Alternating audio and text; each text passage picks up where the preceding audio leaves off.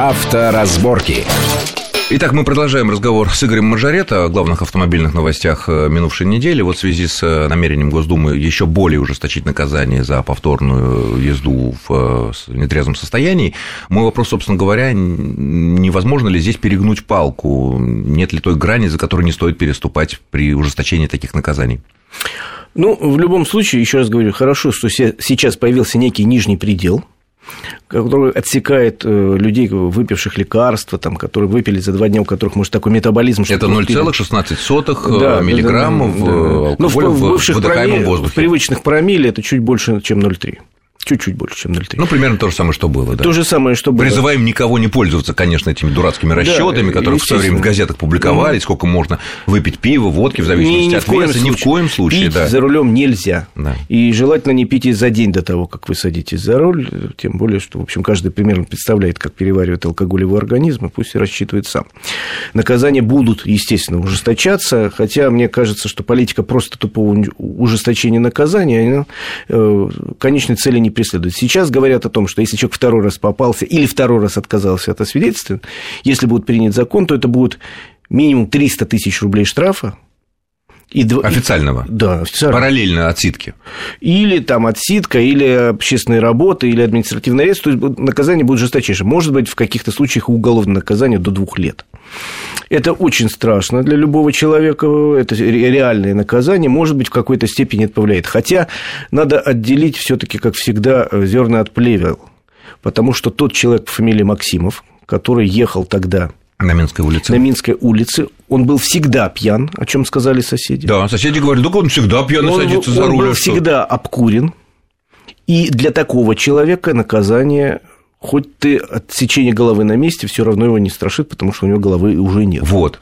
А, но самое это страшное преступление именно они совершают. Самые страшные, да. И с этим надо что-то делать. Этих людей, вот таких отморозков, э, увеличением штрафа до 300 тысяч не испугаешь. Да У Максимова не никогда не было 300 тысяч.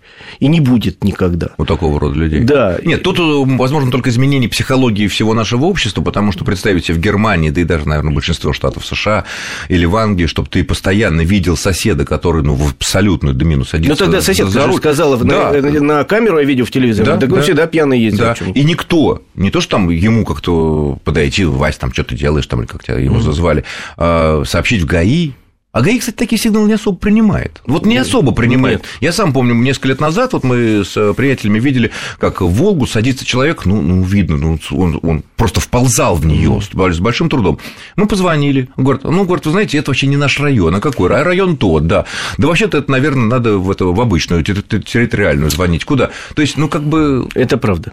Это правда, но все равно э, совет радиослушателям, если вы видите реально пьяного человека, садящегося за руль или едущего, все равно звоните.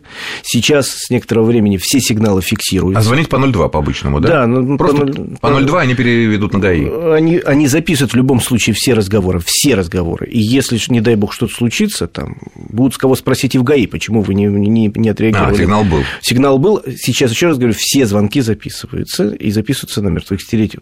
Ну, не знаю, говорят, невозможно. Хорошо, а по этой логике, если уж мы это, вот эту цепочку продолжим, а если мы видим совершенно невменяемого, мы не знаем, пьяную, напкуренный водитель, вот едем мы, едут все как приличные люди, там 60 километров, плюс 19 бесплатных километров, например, да, и кто-то несется на 140, шахматист, ну, видно, опасно идет он, да, не знаю, может, он не пьяный, может, он такой просто вот горячий такой джигит. Тоже, наверное, стоит позвонить, предупредить, я думаю, или не будут реагировать? Я думаю, что стоит позвонить в любом случае, они обязаны отреагировать. Будут или не будут, это уже второй процесс, они обязаны отреагировать, а э, если каждый вот выполнит свой долг гражданский, это не называется стукачество, это называется гражданский долг. А вот тут у нас очень в нашей стране, Я в нашей понимаю, что в нашей очень стране... тонкая грань между ну, этим. Вот мы только что вспомнили человека по фамилии Максимова, ту старушку, соседку, которая сказала, он всегда был пьяный. Если бы кто-то из соседей позвонил, может быть, эти семь детей были бы живы. Угу. И у него бы, ну да, его просто на выезде с двора приняли бы. Да, сказать. может быть. Самое интересное, гаишникам это хорошо, лишней палочкой, гоняться ну, да, за кем конечно. надо, рейд не надо устраивать. Вот тебе готовый клиент идет. У нас, если говорить про Москву, да и про все крупные города, в Москве, там, допустим, 30 экипажей все время ДПС курсируют по городу.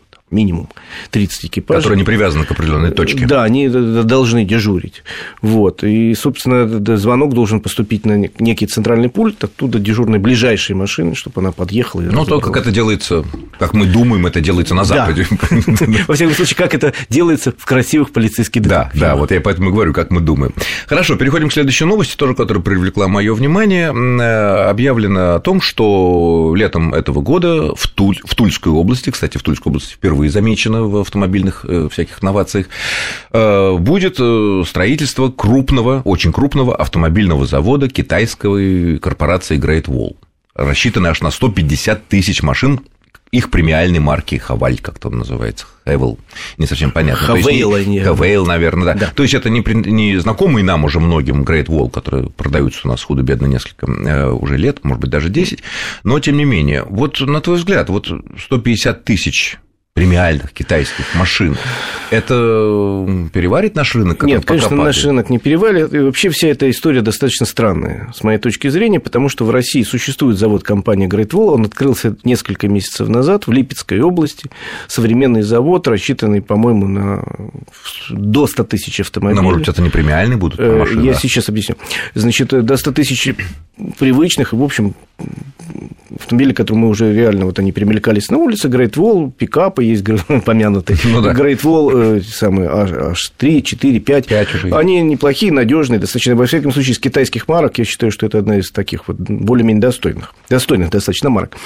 Но э, они у себя в Китае решили развести две марки, Great Wall, типа, это вот для всех, а мы сделаем Havail, вот этот, а. э, типа премиальную марку. Ну да, Toyota Lexus, Toyota Nissan Lexus, Infiniti, да. Они ее только-только представили сейчас на, на пекинском салоне вот впервые как отдельную марку, отдельный стенд был.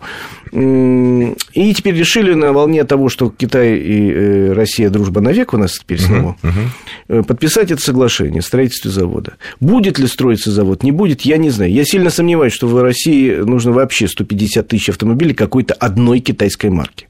А тут, получается, у одной китайской марки Great Wall – Два Будет завода. два завода. Один уже существующий, и зачем-то мы начнем строить второй. Я думаю, что... Но не самом... мы. Ну, да. Надо подчеркнуть, что это, это не наши, это не наши. деньги, да. Я думаю, что на самом деле китайцы из Гритвы просто застолбили какую-то площадочку, подписали меморандум, это же не договор пока окончательный. И, а дальше что будет, посмотрим. Спрос в таком количестве на эту марку абсолютно точно не будет, тем более в условиях падающего рынка. Они просто некую заготовку сделали на завтра, что мы там будем собирать, посмотрим. Э, Great Wall продается неплохо, это одна из самых продаваемых китайских марок. А там, может быть, когда-нибудь рынок и подымется. Ну, что вообще интересно, конечно, китайская машина российской сборки. Первые годы, когда у нас стали собирать сначала Форды, потом все остальное, вот, ну, буквально религиозные споры разгорались в интернете и в курилках о том, что вот, э, конечно, это Форд, конечно, это Nissan, конечно, это Hyundai, но это э, русская сборка. Насколько... Ну, сейчас как-то перестали эти споры. В общем, проблемы все решены. Дело ну, в том, что нет. у нас все основные автомобили массовые, которые продаются в России, они собраны в России. Э, какую марку не возьми, у нас порядка 20 сборочных производств в России. В том числе, кстати, китайцев давно, давным-давно собирают в Черкеске несколько марок. Э, Great Wall собирался в подмосковной Гжеле, а теперь переехал в Липецк, там такое условное производство было, это крупноузловое. Ну, на бампер прикрутить вот. а в, в, в Липецке там и окраска, и все есть, все серьезно там. Ну, то есть, э, практически любой автомобиль, который не возьми, от самого дешевого, условно говоря, от Лады до самого дорогого, они собираются в России, в том числе BMW в России собирается Audi. Вот Но BMW совсем, так сказать, локализация не глубока. Не глубока. В Калининграде, наверное, ну, из всех марок самая неглубокая локализация. к нам сейчас все таки придет. А ему никуда деваться теперь уже нельзя, да, да, потому да. что было объявлено, что теперь mm. рассматривается вопрос о том, что государственные компании смогут для чиновников закупать на государственные бюджетные деньги только автомобили, собранные на территории таможенного союза. Ну, да. так да, да, да. Поэтому я говорю, у нас все собираются, и кто-то глубже, кто-то. Самая высокая степень локализации, насколько я помню, у компании Рено у них 75% э, уровень локализации и в Москве, и теперь в Тольятти. Ну, Рено одна из первых было, да, кстати. Да, одна остальные поменьше, одна из ну... А главное, сейчас двигатели это какие-то иностранные, скажем так, у нас уже делают. Две Рено, главные – двигатель и коробка. Да, Рено двигатели и коробки уже собирают в Тольятти, там отдельное моторное производство сделали. И в будущем году открывается моторное производство Ford, и открывается... В Ленинградской области? Форд, э, не, это в Татарстане. Ага.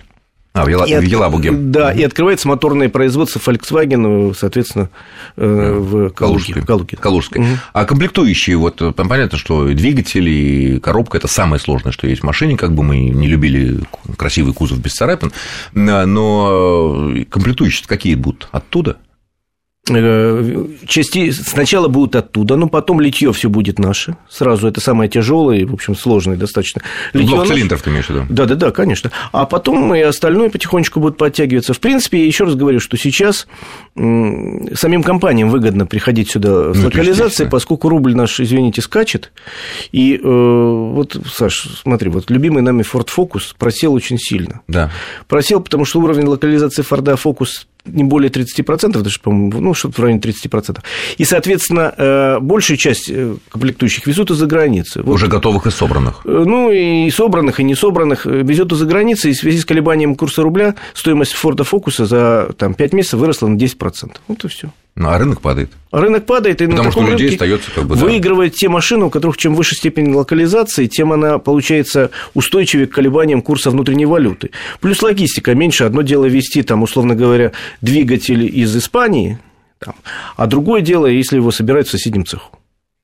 Хорошо, а если э, все-таки вот э, в целом китайцы, вот э, ты через сколько примерно лет предвидишь такую ситуацию, что китайские машины, китай, машины китайских марок, собранные в Китае или, я не знаю, там у нас, займут за значительную, существенную долю рынка? Вот твой прогноз. Ну, сейчас все вместе китайцы занимают порядка 3% рынка. Продажи новых автомобилей? Да, все вместе. А подержанных, наверное, ну, не, они не продаются, они не доживают до подержанного Нет, состояния? Нет, они доживают, пока. ну, примерно такую же, может, чуть меньше, угу. да, чуть меньше составляет, ну, поскольку они позже появились.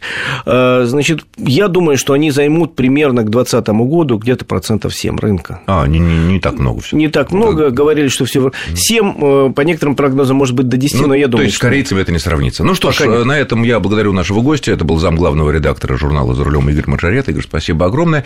Если вы вдруг почему-то не с самого начала слушали нашу программу, вы можете послушать ее или прочитать расшифровку на нашем сайте радиовести.ру в разделе «Авторазборки». С вами был Александр Злобин. Всего хорошего, ну и удачи на дорогах. Счастливо. Авторазборки.